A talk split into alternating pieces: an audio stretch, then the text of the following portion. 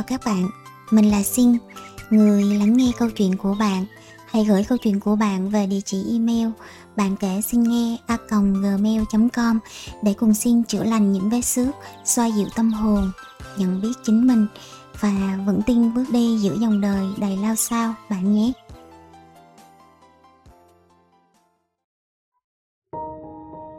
Tôi gặp chị năm 2016 khi hai chị em cùng tham gia chung một khóa thiền. Chị nhỏ người nhưng dáng vẻ rất sang trọng. Ngày đó tôi bị cuốn hút vì sự tinh tế và tháo vát của chị khi tham gia sinh hoạt tại đây. Chị luôn gọi tôi dậy mỗi sáng và thường xoa lưng cho tôi mỗi khi tôi mệt. Không chỉ riêng tôi, các học viên và cả sư thầy đều rất mến chị. Sau khóa học, tôi và chị vẫn giữ liên lạc với nhau tôi cũng thường nhắn tin hỏi thăm sức khỏe và công việc gia đình chị dịp sinh nhật vừa rồi tôi ghé thăm chị, nhìn chị tiều tụy và mệt mỏi, khác hẳn so với trước đây. Chị suy sụp tinh thần vì nhiều biến cố xảy đến cùng lúc. Công việc chuyển lại cho người khác, chị vừa chăm mẹ bệnh, vừa chăm em trai bị ung thư. Chị cũng vừa ly hôn và đang xử lý tranh chấp tài sản chung với chồng chị bảo với tôi rằng, sau bao nhiêu chuyện xảy ra, nhìn lại chị không có bạn, chị chỉ có nhân viên bên cạnh. Nhiều lúc mệt mỏi, cầm điện thoại lên, trượt dãy danh bạ dài thiệt dài rồi lại không biết gọi cho ai và thi thoảng ai đó rủ đi chơi.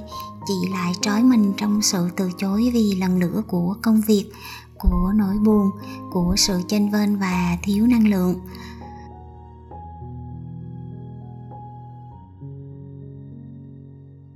Tôi cũng đã từng như thế, gói gọn mình trong mối quan hệ gia đình và công ty. Là người hướng nội, lo toan, lại không thích nói nhiều, nên tôi rất ít bạn. Với tôi, vì ít bạn nên tôi trân quý giữ gìn, vì ít bạn nên tôi sống trọn vẹn cho nhau. Nhiều người sợ mắc nợ nhau nên lủi thủi một mình chịu trận. Một mối quan hệ thân tình có thể moi hết ruột gan cũng không có lâu dần sống trong cô độc và sợ hãi. Lại cũng nhiều người thích sự hào nhoáng bên ngoài ăn diện thể hiện nhưng nhìn quanh toàn bè không có lấy một mối quan hệ tri kỷ.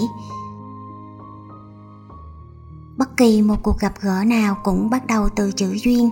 Tuy nhiên, mối quan hệ đó có bền chặt, tồn tại lâu dài hay không thì phụ thuộc vào bản thân chúng ta quyết định có rất nhiều tiêu chí để lựa chọn song hành cùng nhau trong một mối quan hệ. Và với tôi, nếu không xét đến mối quan hệ gia đình, có ba tiêu chí để lựa chọn mối quan hệ cho mình. Đó là những mối quan hệ gặp nhau để cảm thấy vui vẻ, bình an, gặp nhau để cùng tạo ra giá trị cho nhau, và gặp nhau để cùng tạo ra giá trị cho cộng đồng. Những mối quan hệ gặp nhau để cảm thấy vui vẻ, bình an. Thường là những mối quan hệ thân tình với bạn bè thân thiết, bạn bè tri kỷ hay là tâm giao. Đây là các mối quan hệ mang lại năng lượng tích cực để mình có thể cùng nhau chia sẻ và giúp đỡ nhau trong cuộc sống. Những mối quan hệ gặp nhau để cùng tạo ra giá trị cho nhau là những mối quan hệ với đồng nghiệp, với đối tác, với cấp trên, với khách hàng đây là các mối quan hệ bắt buộc giúp chúng ta phát triển và hoàn thiện mình. Và cuối cùng, những mối quan hệ gặp nhau để cùng tạo ra giá trị cho cộng đồng là những mối quan hệ thiện lành. Đó là bất kỳ ai xuất hiện cùng mình hoặc giúp sức để mình phụng sự xã hội. Ngoài ba tiêu chí trên, các mối quan hệ còn lại đều là không cần thiết và khó có thể tồn tại lâu dài nhận biết ba tiêu chí sẽ giúp bạn hiểu được và chọn lọc các mối quan hệ phù hợp, giúp bạn bớt sao nhãn trên hành trình bạn đi trong kiếp sống này và giúp bạn hạn chế những cạm bẫy trên đường đi. Mong bạn luôn có những mối quan hệ chất lượng bên cạnh để cùng nhau phát triển và song hành lâu bền trên con đường tiến về phía trước. Cảm ơn các bạn đã lắng nghe.